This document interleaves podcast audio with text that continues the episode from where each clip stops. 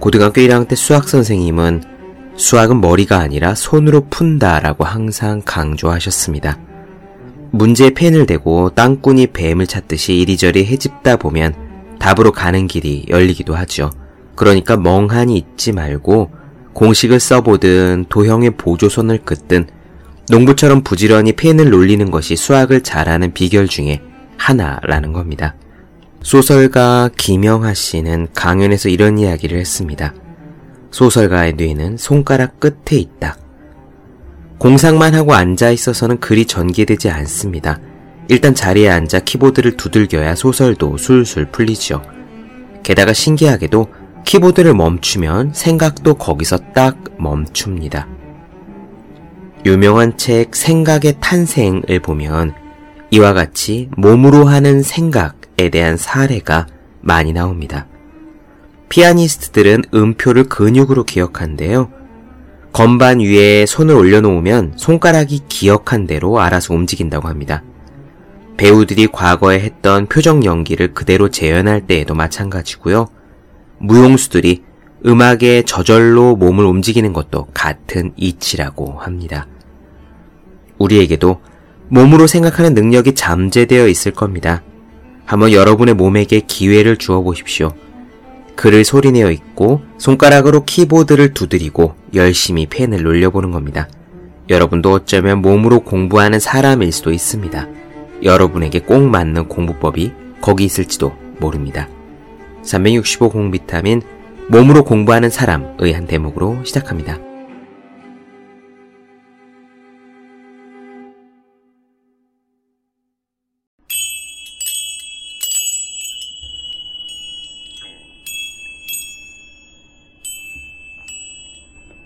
네, 안녕하세요. 본격 공부자극 팟캐스트 서울대는 어떻게 공부하는가 한지우입니다.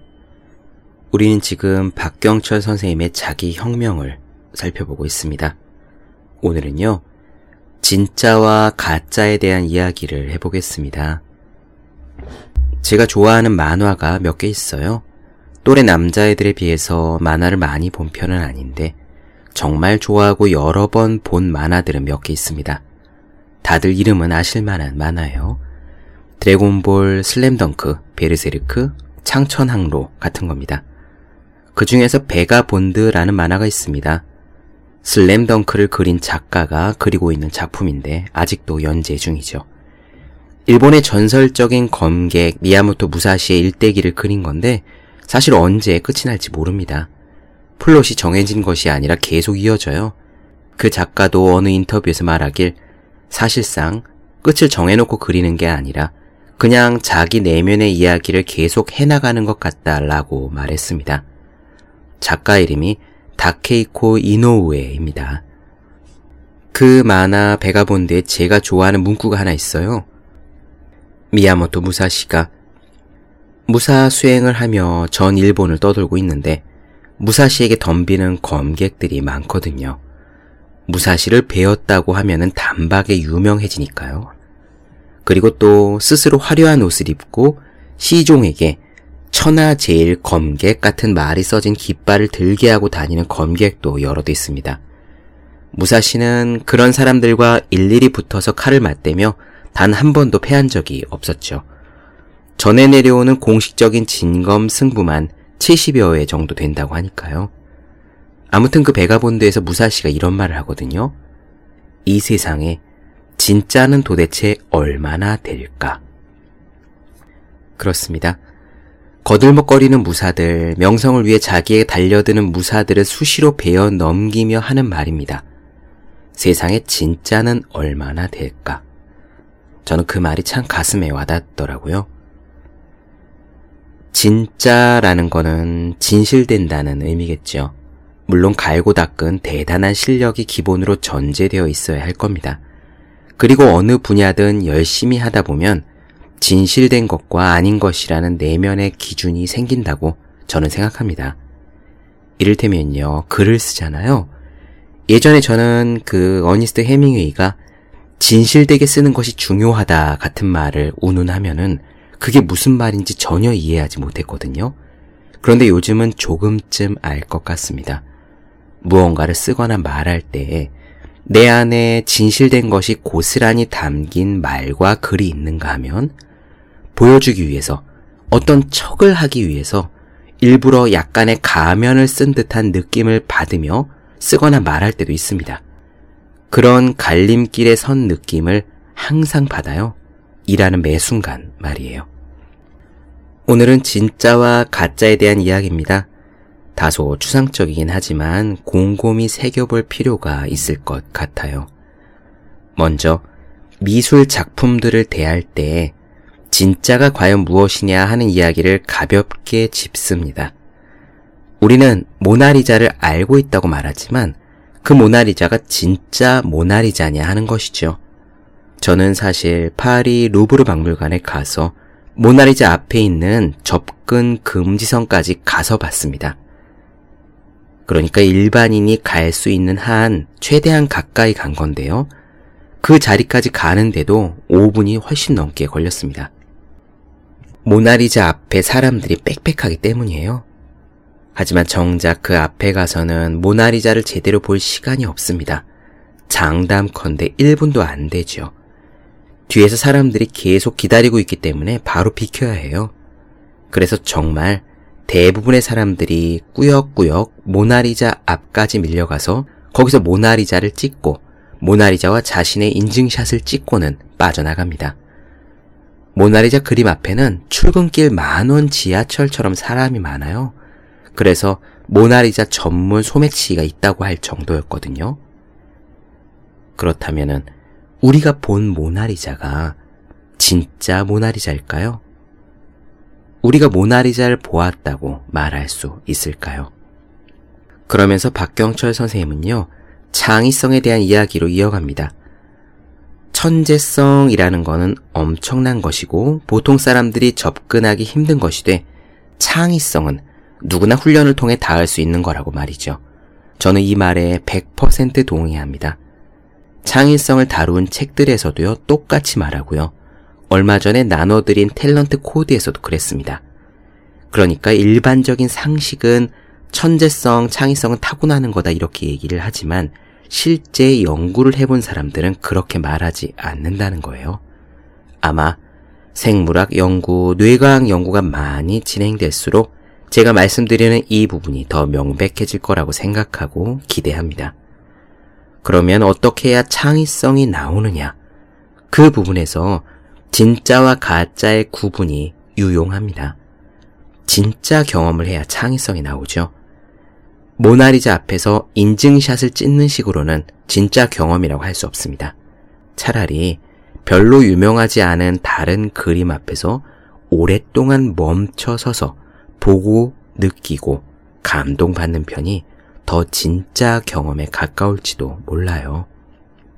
어떻게 해야 창의적인 삶을 살 수 있느냐라는 화두, 그것에 대해 궁금증이 있으신 분들은 오늘의 이야기에서 힌트를 얻으실 수도 있을 것 같습니다. 말씀이 길어졌네요. 그럼 오늘 이야기 시작해 보겠습니다.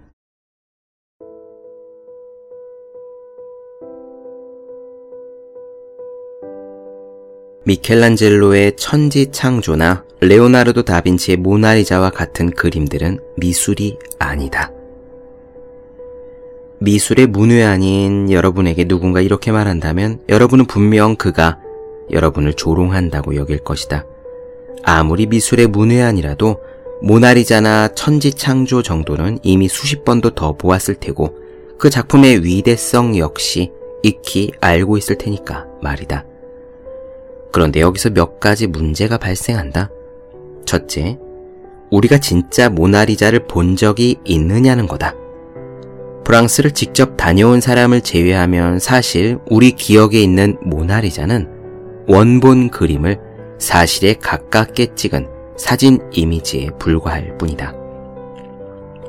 둘째, 실제 본 적도 없으면서 우리가 모나리자의 절묘한 미소에 감동하는 이유는 우리의 영감이 그림과 일치해서가 아니라 모나리자에 대한 설명과 해설을 수없이 들어서 생긴 일종의 학습 효과 때문이다. 그렇다면 진짜 루브르 박물관이나 시스티나 성당에 가서 모나리자와 천지 창조를 직접 보고 올 기회가 생겼다고 하자.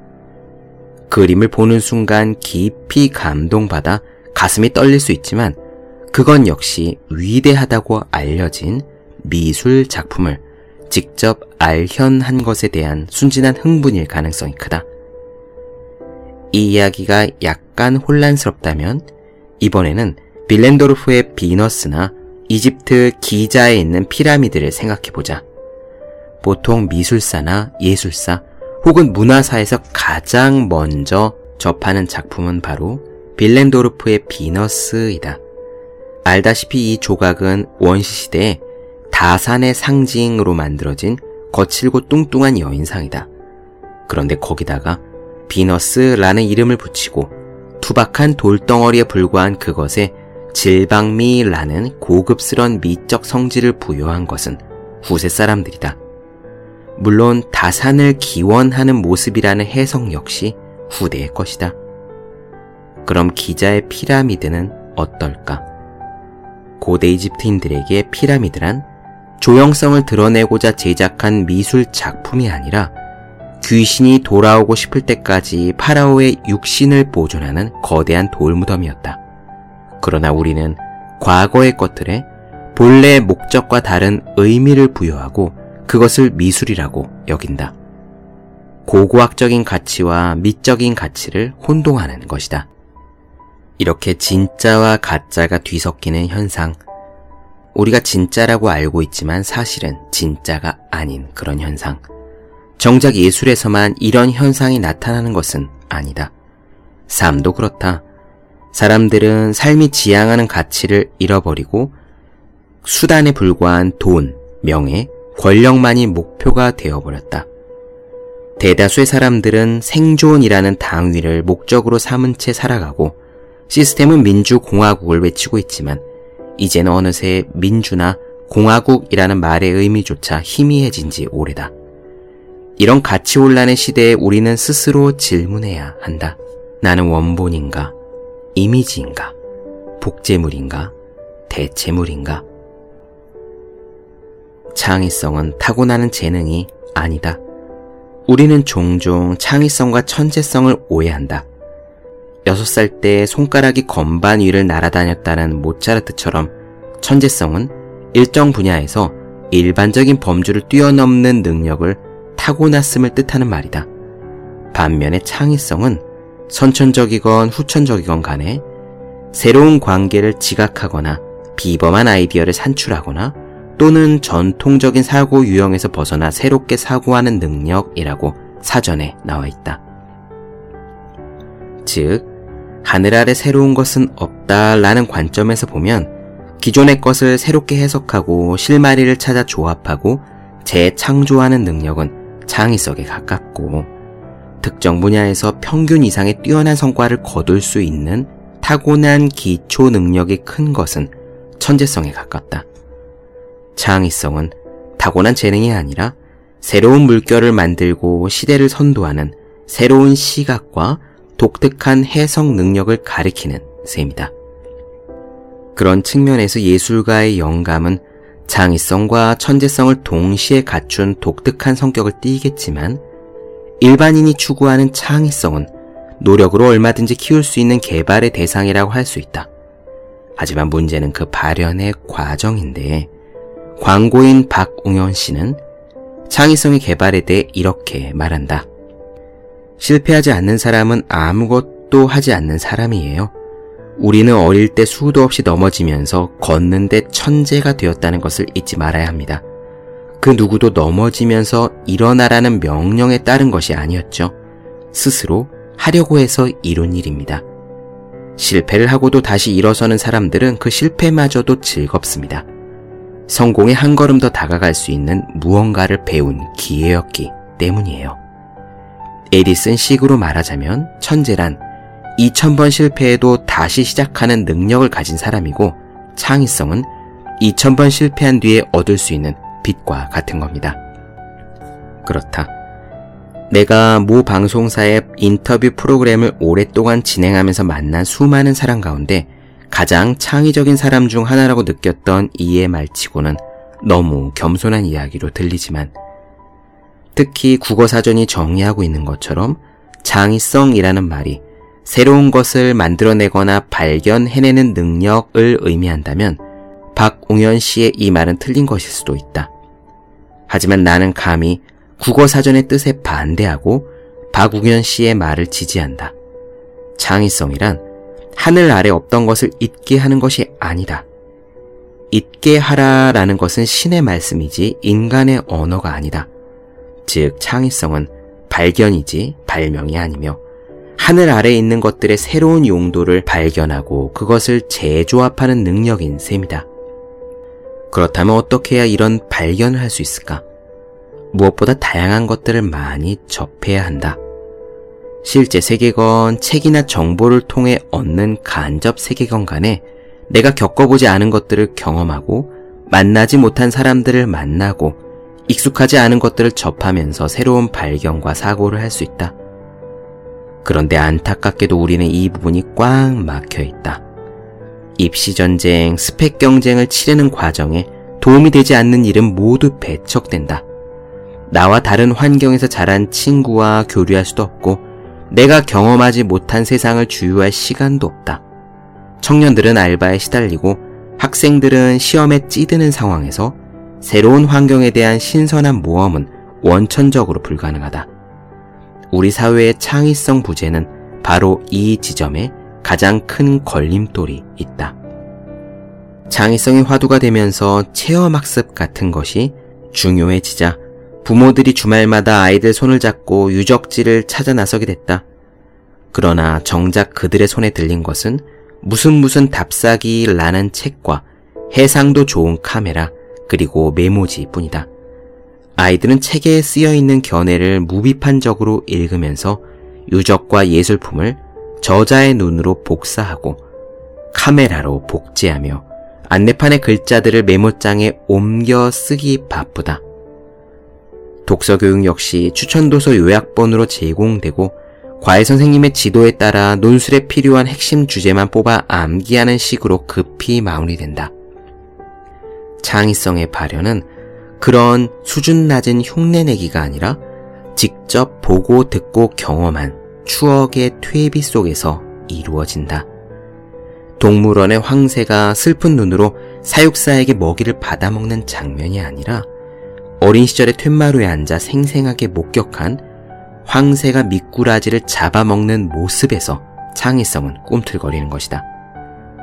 예를 들어 나는 걷는다와 같은 뛰어난 여행기를 읽고 자극을 받았다면 실제 내가 그 길을 따라 걸어봄으로써 영감이 얻어지는 거지 책 속의 사진 몇 장이 영감과 창의성으로 연결되는 것은 아니다. 진정한 창의적인 영감은 눈과 피부, 근육과 뼈가 체험하는 현장에서 자극을 받고 거기서 싹튼 호기심이 가라앉아 있는 나의 의식과 무의식을 흔들어 새로운 조합을 이끌어내는 것이기 때문이다. 만약 창의성을 고민한다면 사람을 만나되 나와 다른 사람을 만나고 땅을 밟 때 처음 밟는 땅을 밟고 책을 읽되 생소한 분야를 읽어야 한다. 생소한 것들이 부단하게 나를 자극할 때 그 자극에 의해 지각이 갈라지고 용암이 터져 나온다. 나의 경우에도 20대 후반에 가장 크게 고민하던 점이 바로 이런 부분이었다. 나름대로 인문 사회 부분의 독서는 해왔지만 예술 분야에서는 문외한이었기 때문이다. 미술은 모나리자나 천지 창조를 떠올리는 정도가 기껏이었고 음악은 대중음악이나 클래식 음악에 이르기까지 젬병이었다. 이것은 창의력 측면에서 치명적인 약점이다. 고민 끝에 그때 선택한 방법이 클래식 음반 100장 듣기와 곰브리치로 시작한 미술사 공부였다. 친구에게 추천받은 음반을 밥 먹을 때도 수술실에서도 심지어 베갯머리에서도 틀어놓고 들었다. 또 전시회가 열리면 찾아가 우두커니 서서 몇 시간이고 그림을 바라보았다. 그럼에도 여전히 부족한 문화적 소양이 뼈아프긴 하지만 돌이켜보면 그 정도 시작도 하지 않았다면 어땠을지 너무 아찔하다. 절대 잊지 말자. 우리 내면에는 모두 창의성의 씨앗이 자라고 있다. 다만 그 씨를 틔우기 위해서는 다양한 경험과 독서, 공상을 통해서 창의성이 자랄 토양을 기름지게 가꿔야 한다. 또 몸으로 실천하는 행동을 통해 그 싹이 돋아날 수 있는 기회를 마련해야 한다. 우리 스스로 창의의 싹을 틔우기 위해 부단히 노력할 때 그때 그 속에 바로 자아 실현의 길이 있다.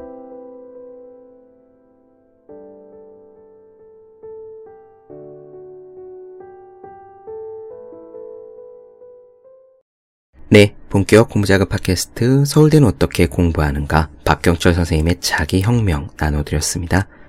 더 많은 이야기가 궁금하신 분들, 질문사항 있으신 분들은 제 네이버 블로그 어생의 즐거운 편지, 다음 카카오 브런치 한재의 브런치, 인스타그램에서 해시태그 서울대는 어떻게 공부하는가, 또 유튜브에서 서울대는 어떻게 공부하는가 검색해 주시면 좋겠습니다.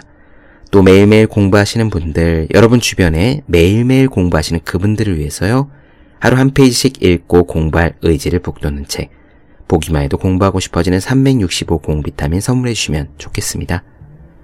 오늘은 여기까지 할게요. 전 다음 시간에 뵙겠습니다. 여러분 모두 열심히 공부하십시오. 저도 열심히 하겠습니다.